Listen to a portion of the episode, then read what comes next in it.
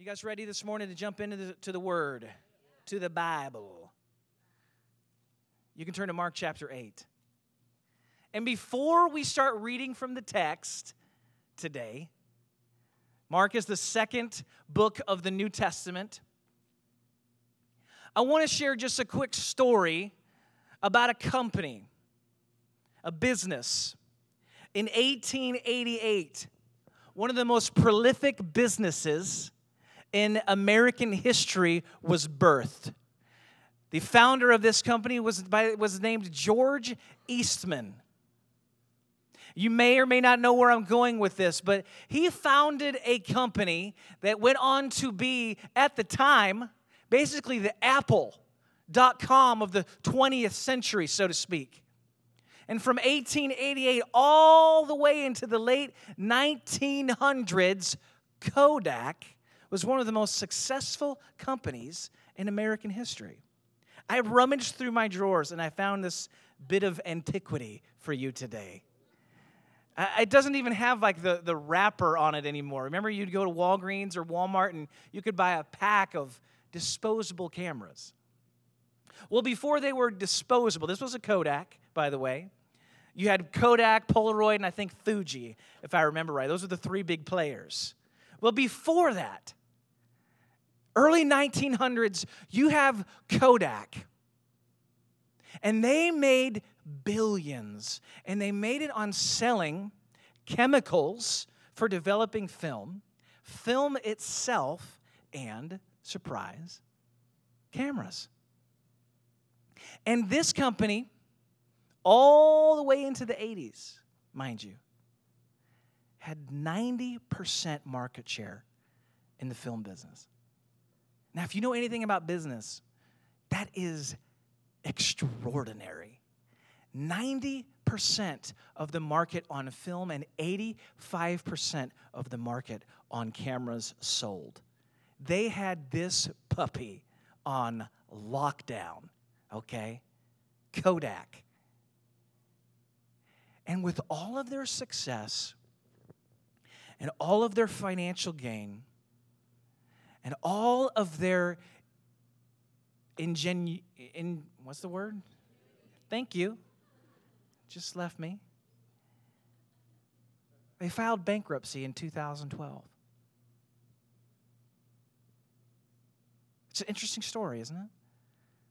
How does a company that is at the top of their game, absolutely crushing it, the biggest there is, the most successful in the industry there is. How does the apple of the world lose all of its fortune, lose all of its people, lose all of its clients, so to speak? How does Kodak stop being Kodak? 2012 filed for bankruptcy. Why?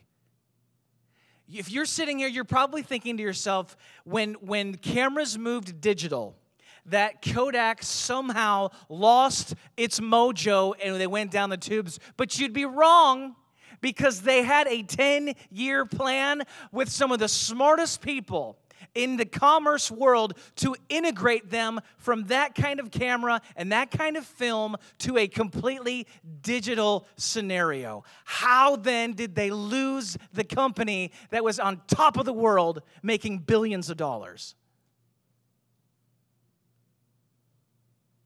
You're desperate to know, aren't you? Exactly. Tell us, please. So Kodak, when, when after they filed bankruptcy, and all of the, the business scientists, the surgeons came in and began to dissect what was going on behind closed walls in Kodak. They found something really, truly interesting. And it's that the employees and the CEOs believed that they were in the, the film selling business. But do you remember the slogan that Kodak had? Does anybody remember what it was? It was popular in the 70s and 80s in particular. It was a capture the Kodak moment. You guys remember that? Raise your hand for just for a second. I want to make sure I'm not. I'm, uh, okay, you do remember the Kodak moment and somehow the drift of thinking that they're in the film business began to take precedent over the, the fact and reality that people didn't care about film, they cared about capturing memories. And because they treated their company like a film business, they began to lose out on the fact that people didn't care about film. They cared about capturing the memory, and they would use whatever tool they had to do so. And so, as people increasingly went digital, and as Kodak had 85% market share, even in the digital camera world, they still bent all of their progress towards you printing your pictures. That's it. That is their single mistake. Is they wanted you to print your photos. And as the younger generation that's growing up, guess what you guys don't like to do? you don't print pictures at all.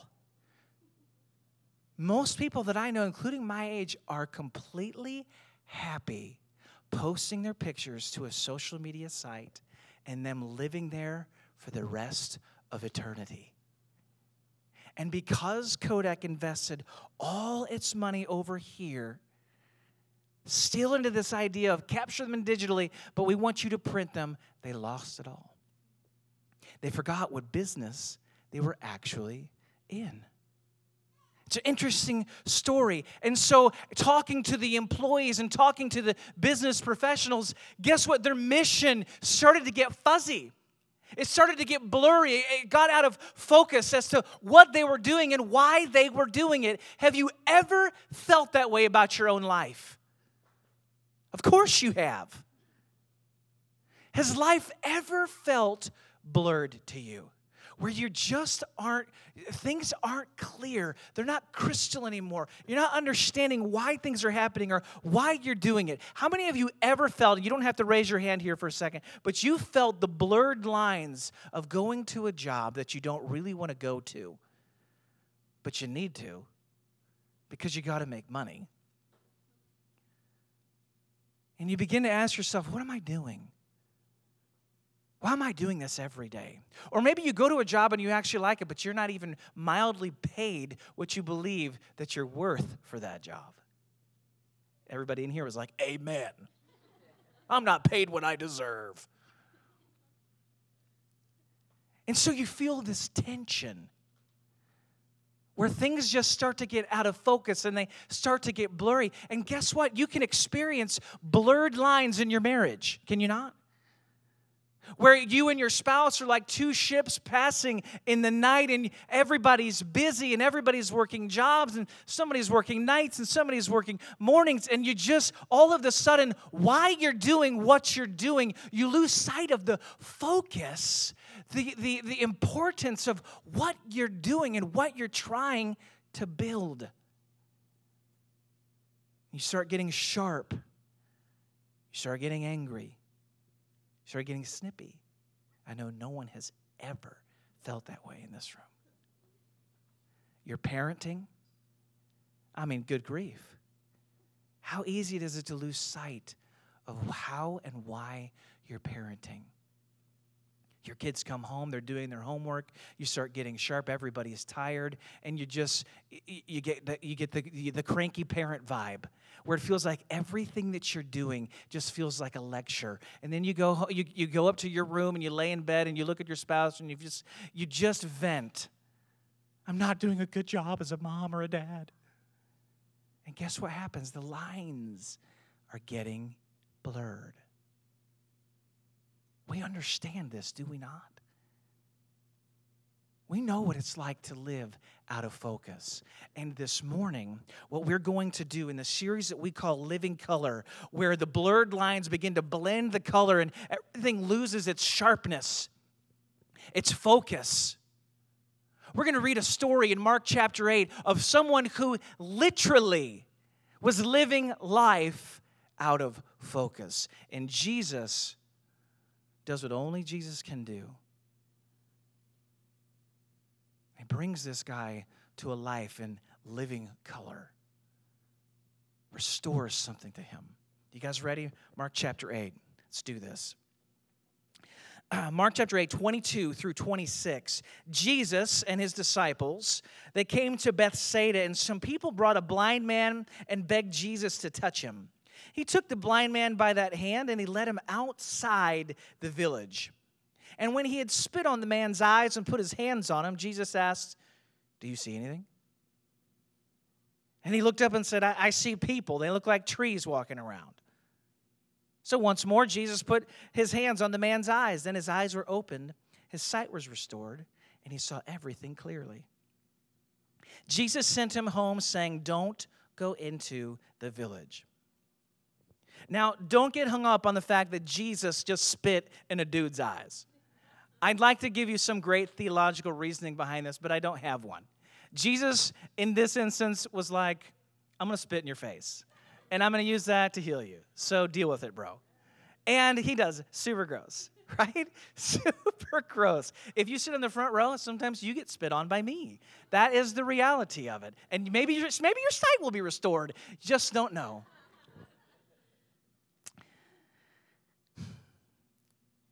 We've got something in the book of Mark. It's the only instance in all of Scripture where we see someone partially healed.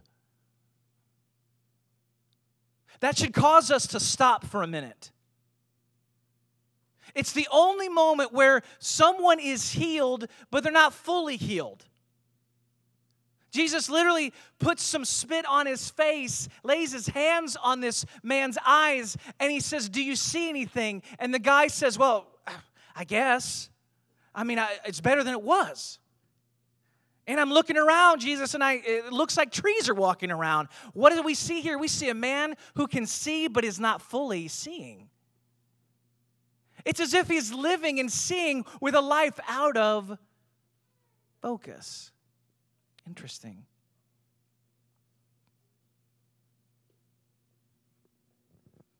We also see something very interesting about this man that's healed. Because of every single blind person that's healed in the scripture, he's the only one who is doing absolutely nothing. He's blind.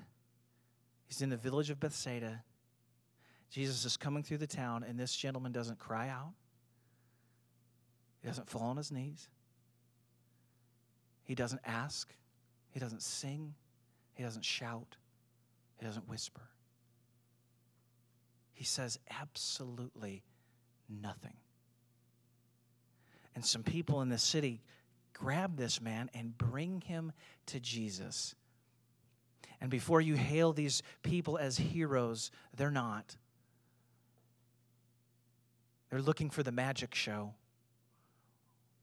We know some things about this city of Bethsaida, and so Jesus does what a kind and good and gracious Savior does is he takes this man by the hand and he walks him outside the village and ministers to him in a way that this man needed, that would bring this man to true faith. That's the kind of good, loving, gracious Savior that we serve. Jesus knows exactly what you need, and He knows how you need it. So we have this odd moment. Have you ever been able to see without really seeing? I have. Let me tell you something. I went to Costco recently, and I have contacts, if you're wondering. And, uh, you know, I have glasses, I've got contacts the whole years. Without them, I'm blind. I mean, just it's, it's pitiful, is what it is. And my eye exam had, had, had come up. You know, I had, to, I had to do the tedious work of sitting through another exam because it had been like two or three years. And so they had some new tests that they wanted to run on my eyes. I said, okay. They said, after we run it, it's going to take you a couple minutes for just your eyes to kind of feel normal again like, okay. They said you can walk around the store. You know, it's Costco. There's plenty to look at. There's free samples. You know, so I'm like, okay, no, no big deal. So they do this test. I didn't fully understand what was getting ready to happen because my eyes, the point of it was to prevent your eyes from dilating. So after this test, your eyes are literally just like this, and your pupils will not shrink or dilate or do anything. And so the minute you're done, you just have literally buckets of water pouring out of your eyes. I could not see anything. It was completely blurry. And they're like, just walk around the store. And I'm like, you know, just just bumbling around. I literally just find my way to my car in the parking lot. And I'm sitting there and I can't drive home. I passed the test with flying colors. My vision was great, but I could not get my eyes to shrink to their normal size or my pupils to dilate properly. And I I mean, water was coming out of my eyes like a fire hose. And I can only imagine what the person who parked next to me was thinking, or the person who walked by me in Costco. I literally have just water pouring out of my eyes, and you know, I'm stumbling to my car. It probably looked like I had just received the worst news of my life. True story, and I am not exaggerating any of it. I sat in my car for 30 minutes because I could not see Jack. But you know what I could? I still could see I could see enough. It wasn't like I had just black blindness. I could see, but yet I wasn't really able to see. Sounds kind of familiar, doesn't it? What if I told you that we live in a culture where there are a lot of people, maybe even in this room, where we have a measure of vision and we can see a little bit, we can see in part, but we aren't truly seeing Jesus for who he is? Things still look a little bit blurry. And do we think that Jesus just maybe didn't have his juice going? Maybe he didn't have his smoothie. Maybe he didn't get enough spinach in that thing. He prayed and it just didn't work right. Oh man, I don't know what happened. Let me pray again. Let me, let me talk to God one more time. Bro, I'm sorry. I don't really know what happened. Let me, let me put my hands on you and let's do this one more time. Because that's the natural instinct that we have when we read of the scriptures is Jesus, did something go wrong here? Why on earth did you do this? Or is it possible that Jesus is trying to tell a story in the manner and in the way he heals this man that just might bring a little bit of clarity to the disciples who were watching and those thousands of years later who might read and see what Jesus is doing. You see, just before Jesus entered the city of Bethsaida, he was with his disciples. And the disciples were, were grumbling and whining, and, and Jesus is getting a little bit frustrated with them. There are two miracles that have just happened before Bethsaida the feeding of the 5,000 and the feeding of the 4,000. Let me say that one more time. Jesus fed 5,000 people. If you're new to church, I'm going to paraphrase the story. There's a lot of people who've come to see Jesus speak and they're hungry. Some of them have gone days without food, and Jesus says to the disciples, Why don't you feed these guys? And they look stunned. Well, what are we supposed to do? Jesus, come on. And so he says, Well, you know, the, the, there's a boy and he has a couple loaves of bread and he has a few fish. Jesus says, Man, that's all I need. And he performs one of the most wondrous miracles in the New Testament where over 5,000 people are fed. And an interesting thing is a, a, little note that if you're not Jewish, you may not grasp and you may not understand is that, that a couple loaves of bread and a few pieces of fish, and they feed 5,000 people, and they do so, and they have 12 baskets left over. And then Jesus runs into the same situation, but these aren't Jewish people he's ministering to this time. It's Gentile people that he's ministering to. It's in a, a, a primarily Gentile area of this region. And it's 4,000 people. And they do the same. They get a couple pieces of bread, a couple people, pieces of fish. The disciples are panicking, and Jesus says, I got this, man. And he does what only he can do. He performs a miracle. And how many baskets are left over this time? Seven.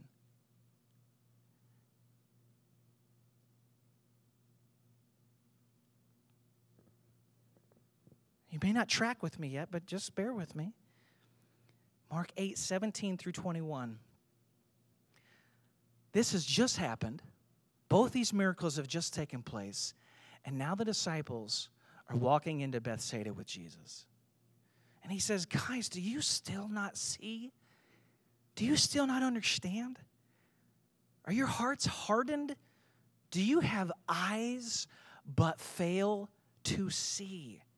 and ears but fail to hear. And don't you remember when I broke the five loaves for the 5,000? How many basketfuls of pieces did you pick up? 12. They replied. And when I broke the seven loaves for the 4,000, how many baskets of pieces did you pick up? They answered, Seven. And he said to them, Do you still not understand? And you're sitting here you might be thinking, I, I don't understand. So, if you're Jewish at this moment, or if you're Gentile this moment, it doesn't matter because the only people who would have been privy, truly privy to the amount of baskets left over, would have been who? The disciples. And so Jesus is with the Jewish people, and he, he, he has 12 baskets left over, which represents to them the 12 tribes of Judah. And then he's with the Gentile crowd with the same group of disciples and he has seven baskets left over. Which, if you aren't aware, when Jesus or when God was instructing Joshua to lead Israel into the promised land, he said there will be seven Gentile nations. And so Jesus, in one moment and in one breath, is taking, he's saying, I am the God of, the, of, the, of Israel, and I am also the God of the Gentile. In other words, there is nothing beyond my scope. There is nothing beyond my reach. I am the king. Do you not fully understand? Do you have eyes to see, but you're not seeing, and ears to hear, but you're not hearing? Why are you anxious? Why are you stressed? Why are you struggling so much? What are you worried about? Did I not do this right here? And did I not do this right here? Does that not speak to you that there is nothing that I cannot do? Do you understand? I want you to hear this this morning that Jesus is the King of everything or Jesus is the king of nothing. You see, when it comes to Jesus, Jesus never was satisfied with simply being, he was never just called a good teacher. He always moved people into a greater place of faith, a greater place of being able to believe, a greater place of trusting Him. He wasn't just a good instructor or somebody who could give you great advice on your stock portfolio. No, no, no, no, no. He was king, and he was instructing them and teaching them that he is king of everything. And because he's king of everything, you have nothing to worry about anything. And so Jesus steps into Bethsaida Matthew 11, 21 says, Woe to you, Bethsaida! If the miracles that were performed in you had been performed in Tyre and Sidon, they would have repented long ago in sackcloth and ashes. That's the kind of city Bethsaida is. And Jesus steps into it. And these jokers bring this guy up and they want Jesus to perform his Jesus juice magic and do this amazing thing because people were always looking for some signs and wonders, were they not? And Jesus takes this man and he walks him outside the village. And not only does he restore his sight, he gives the disciples a picture of their own life. See, they were seeing, but not really seeing. Disciples, do you not understand? And Jesus healed this man. And it was like he was seeing trees walking around. And that is a picture, a story of the disciples in that very moment.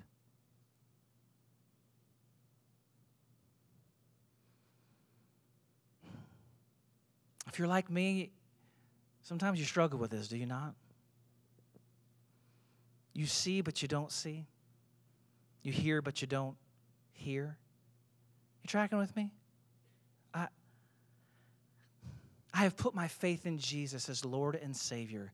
I believe that there is enough evidence to, to support that claim that Jesus is the Son of the living God. I believe that this Bible is translated with enough credibility and enough authority and was done in such a painstaking manner that even non Christian historians will say that it is the single most accurate book of antiquity that we have in existence. I know all those things are true. I believe the claims about Jesus are true. I believe that he is the king of everything. And yet I still find myself worrying. I find myself anxious. I find myself struggling to prove myself, grasping for my own. God, I need to make more money. God, I'm not making enough money. Why isn't this doing this? Why aren't my children doing this? Why isn't this happening? God, do you not understand, Andy? Do you know who I am? Do you know who I am? Are you seeing right now, but not really seeing right now? Or do you truly see me for who I am? Because if you do, I will be the anchor to your soul. And when the winds come, you will not drift. And when the storms come, the foundation will hold its own.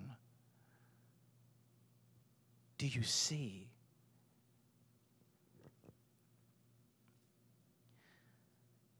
See in Mark chapter 8,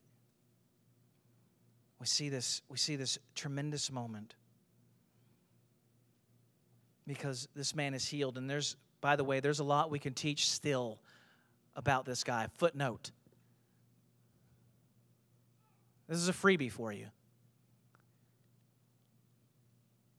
Jesus leads this man out of this village, does he not?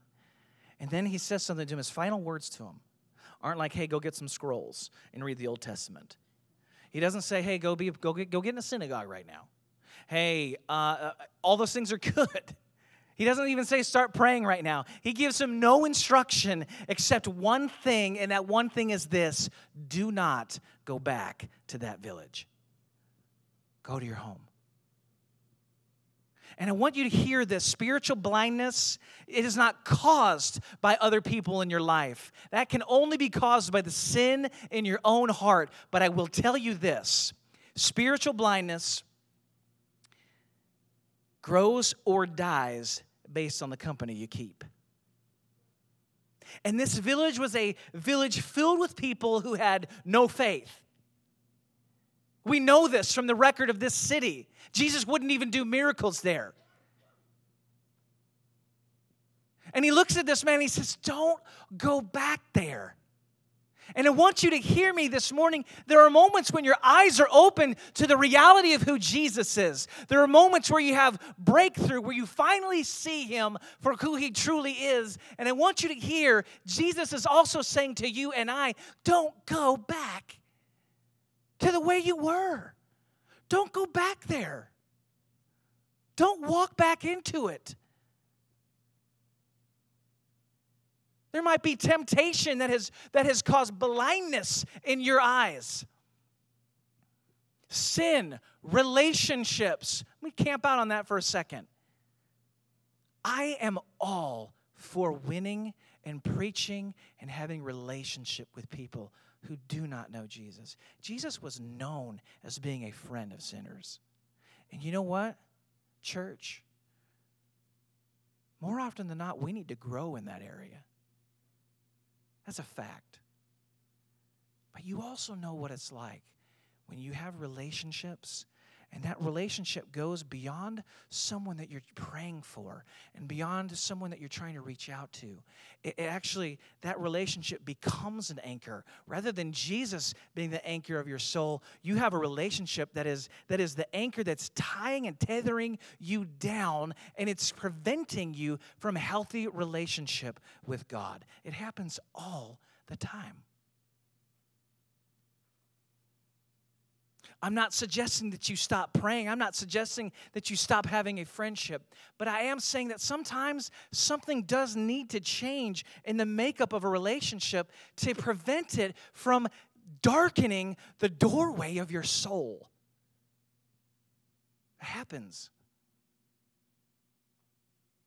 You're sitting here this morning and you're thinking, well, I'm not a Christian yet. Are you saying that I'm an anchor to someone? No, I'm not saying that. But everybody has had a cancerous relationship before. And there are times where you need to leave. And you need to be able to say, I'm leaving this village and I'm not going back. Come with me or don't. But I'm not walking back into that. That was free. I'm going to close with this because this whole story, Jesus, uh, you have to love it because Jesus performs an extraordinary miracle. There's a man whose eyes are restored and he can see. And yet, the, the, the, larger picture of the story is about Jesus helping his disciples see. And in the beginning, before they even get to Bethsaida, they're grumbling and talking, and Jesus is getting a little bit frustrated. Do you not understand? Do you not see? And he shows them a picture of, of people walking around that are blurry, and that's them. They aren't, this is how they see Jesus. And then they leave this city after this miracle has taken place. Verse 27 and 29 Jesus and his disciples went on to the villages around Caesarea Philippi. And on the way, he asks them, he says, Who do people say that I am? They replied, Some, some say John the Baptist, others say Elijah, still others, one of the prophets. You see the picture that's happening here? Because out of their mouth, they're seeing, but not really seeing. It's like trees that are walking around but are still blurry. Hey, who do people say that I am? Oh, well, you're this. Oh, you're that oh, you're this and you're that. And then Jesus does something. He says, But who do you say that I am? Who do you say that I am? And Peter answered, You, Jesus, are the Christ. And Jesus looks at him and he says, Thanks be to God because He's the only one who could have revealed that to you. Meaning, you finally got it. See, the word Christ means anointed one. The only one who was ever to be anointed was the one who was to be king. And so, Peter, with all of his follies and sometimes all of his pride, in this moment, we see God using him in extraordinary ways. The disciples aren't seeing with great clarity, and Jesus gives them a miracle. He heals a man, and yet he uses it also to show them a mirror of what their own life looks like. You don't see me for who I really am. And then they step on outside the city and he asks them again, Who do people say that I am? Well, you're this, you're that, you're this, and you're that. Okay, great. Who do you say that I am?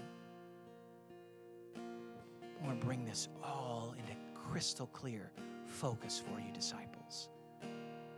Who do you say that I am?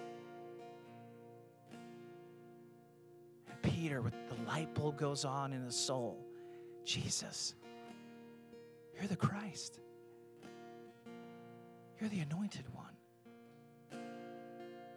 You're the Messiah. You're the Savior. Jesus, wherever you're going, I'm going.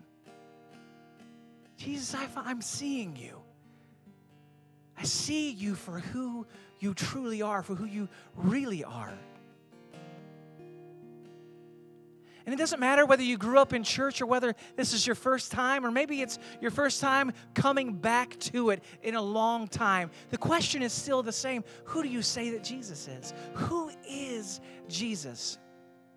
Is he the good and kind, gracious Lord and Savior who is able to take you and I outside of our situations and out of, our, out of our circumstances and bring us to full sight? Is that the King that we serve? I think that it is. Is he the king over everything in your life? Your marriage, your parenting, your income, your job, your house, your old house, your new house, your desire to move, your lack of friends, your ton of friends, your lack of marriage, your marriage. Is he the king of everything? Because that's who he is. He's the anointed one, Christ. He's the Son of the living God. And He and He alone has the ability to heal your eyes so that you can truly see.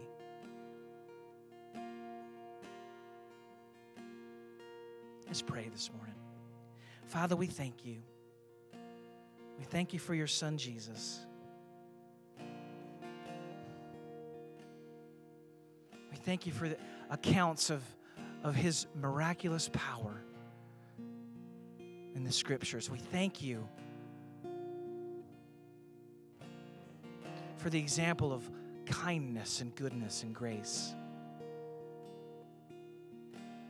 We thank you that Jesus is, in fact, your Son who died for our sin, who took the punishment for our sin that we might truly and fully know you as our Heavenly Father.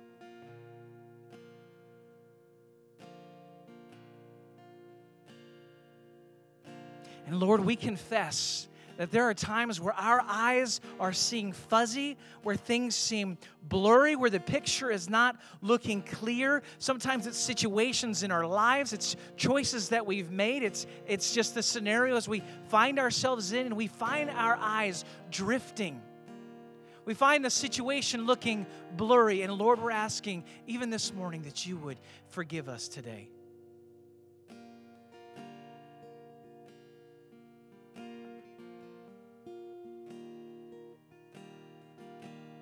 In the midst of stress, we give it to you. Everyone stand to your feet this morning. Would you do that? Sometimes there are moments where where we have you know people raise their hand or they respond or maybe they come down forward we, we don't need to do that this morning just feel feel led in this moment for us to just stand together because if there's anything i know there's very few people that are that are never impacted by stress worry anxiety fear and yet jesus is the king over all of it. And so, if you're comfortable, just turn your hands like this. It's a, it's, a, it's a means of supplication, of surrender to God. If you're not comfortable with that, you don't have to do that this morning. But, Jesus, right now, we surrender our lives and hearts to you afresh. Where we have not been trusting you, we stop right now and we put our trust and faith in you. You are the King of our life.